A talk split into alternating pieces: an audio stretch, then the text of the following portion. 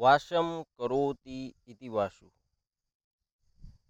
भगवद्गीता को पढ़ना और समझना खेल नहीं है बच्चों का।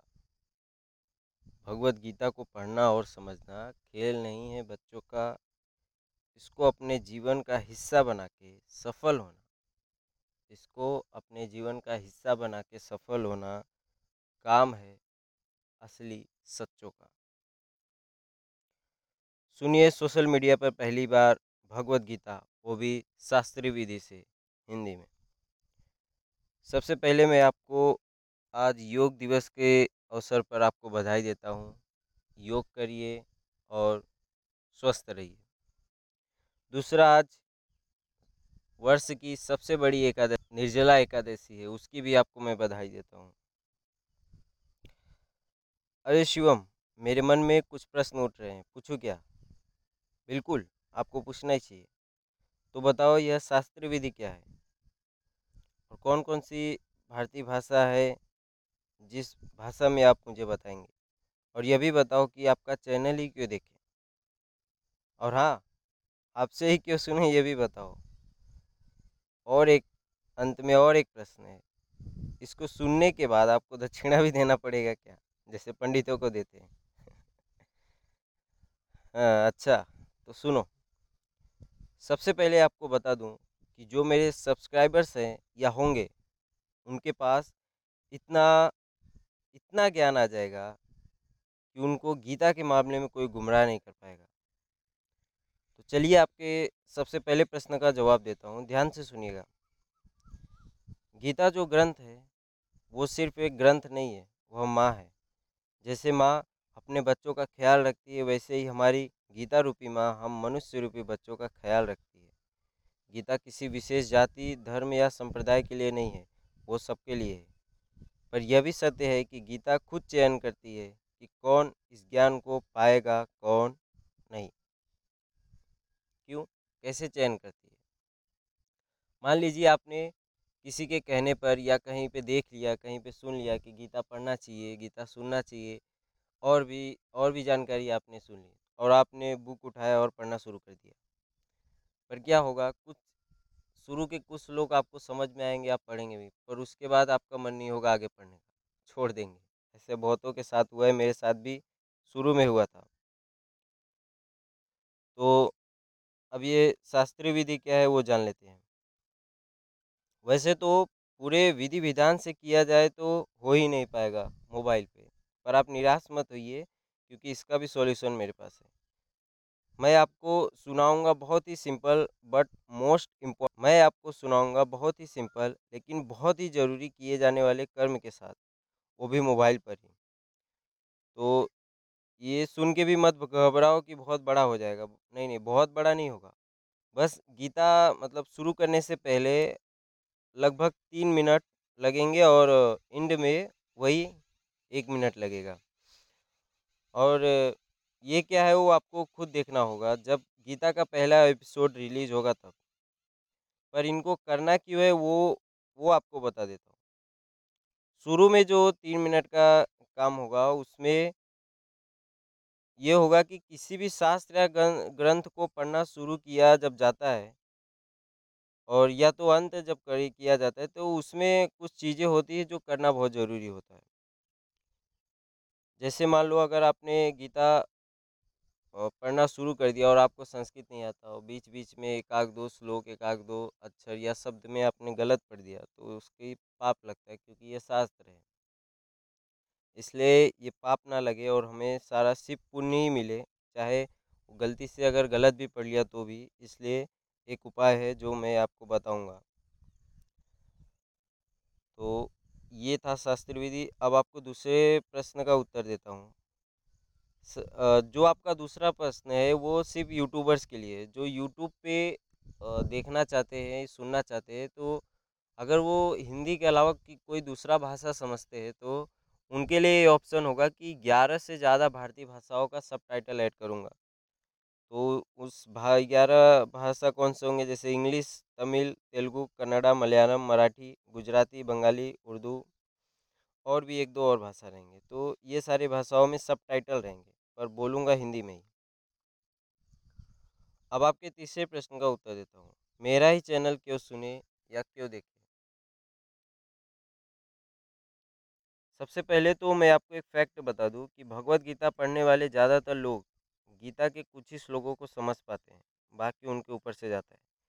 तो इसलिए ही मैंने आपके लिए यह चैनल शुरू किया है। नहीं समझे ना? देखो, भगवद्गीता के श्लोकों को पढ़ना थ्योरी है, और उसे अपने जीवन में अनुभव करना या किसी के अनुभव से जान लेना यह प्रैक्टिकल है। तो इसलिए अब इस चैनल पर आपको प्रैक्टिकल और थ्योरी दोनों मिलेगा। मैंने क्या किया है आपको बताता हूँ। इन 700 श्लोकों को छोटे छोटे एपिसोड में बांट दिया है और उनमें कहानियों को जोड़ दिया है। कौन सी कहानी है? शास्त्रीय कहानी, शास्त्र के, पौराणिक कहानी, ऐतिहासिक कहानी, क्योंकि कहानियों के द्वारा ही हम कोई भी चीज़ अच्छे से समझ पाते हैं और समझा भी पाते हैं। तो मेरे लिए भी आसान होगा और आपके लिए भी आसान होगा।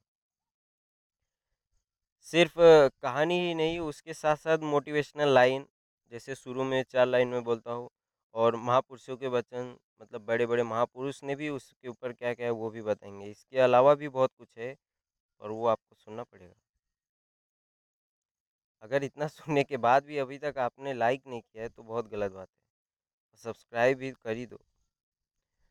और शेयर की जहाँ तक बात है तो पहले पूरा सुन लो, बाद में शेयर करना। मुझे मालूम है आप उतावले हुए जा रहे हैं। अब आपके एक और प्रश्न का उत्तर देता हूँ कि मुझसे ही क्यों सुने।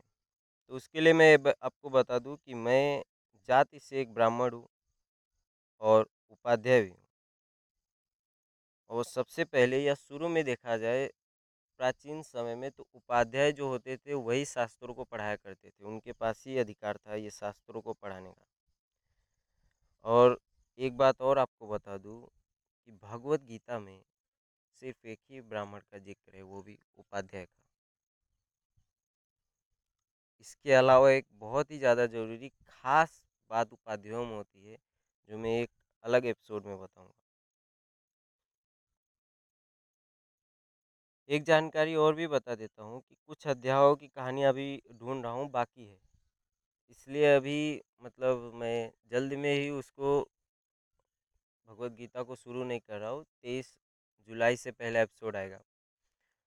और भगवद गीता शास्त्रीय विधि में क्या है कि महात्मा पढ़े बिना अगर गीता कोई पढ़ता है तो वो निष्कर्म हो जाता है, इसलिए महात्मा बहुत ज़रूरी होता है। तो आपको महात्मा भी सुनने को मिलेगा।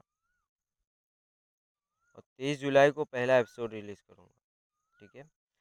और उससे पहले मैं कुछ अभी भी बेसिक्स और अबाउट मतलब गीता के बारे में कुछ और बाकी है बताना, तो उसके एपिसोड आएंगे। जैसे कि अर्जुन के जो नाम है गीता में उपयोग किए गए उनका अर्थ बताऊंगा, एक साथ से भगवान श्री कृष्ण के जितने नाम है उनका अर्थ बताऊंगा, और कौन सा सबसे अच्छा तरीका है भगवद गीता पढ़ने का वो भी बताऊंगा, और कितने पवित्रता ज़रूरी है गीता पढ़ते हुए, कितना पवित्र हो रहें ये भी बताऊँगा, और किससे गीता सुने ये जो बताया अगला एपिसोड उपाध्याय वाला ये भी बताऊँगा और डिटेल में रहेगा। और ठीक है, तो इतना है। और सिर्फ भगवद गीता सार क्यों ना पढ़े, मतलब सार सिर्फ अगर आप सार पढ़ रहे हो, सोच रहे पूरा भगवद गीता समझ में आ जाएगा, फिर सोच रहे सफलता भी मिल जाएगी, तो ऐसा होगा कि नहीं होगा ये एक एपिसोड और इस पे बनाऊंगा तो आपको बताऊंगा। अब आपके सबसे अंतिम प्रश्न का उत्तर देता हूँ जो बहुत ही ज़्यादा ज़रूरी, कि दक्षिणा देनी है कि नहीं।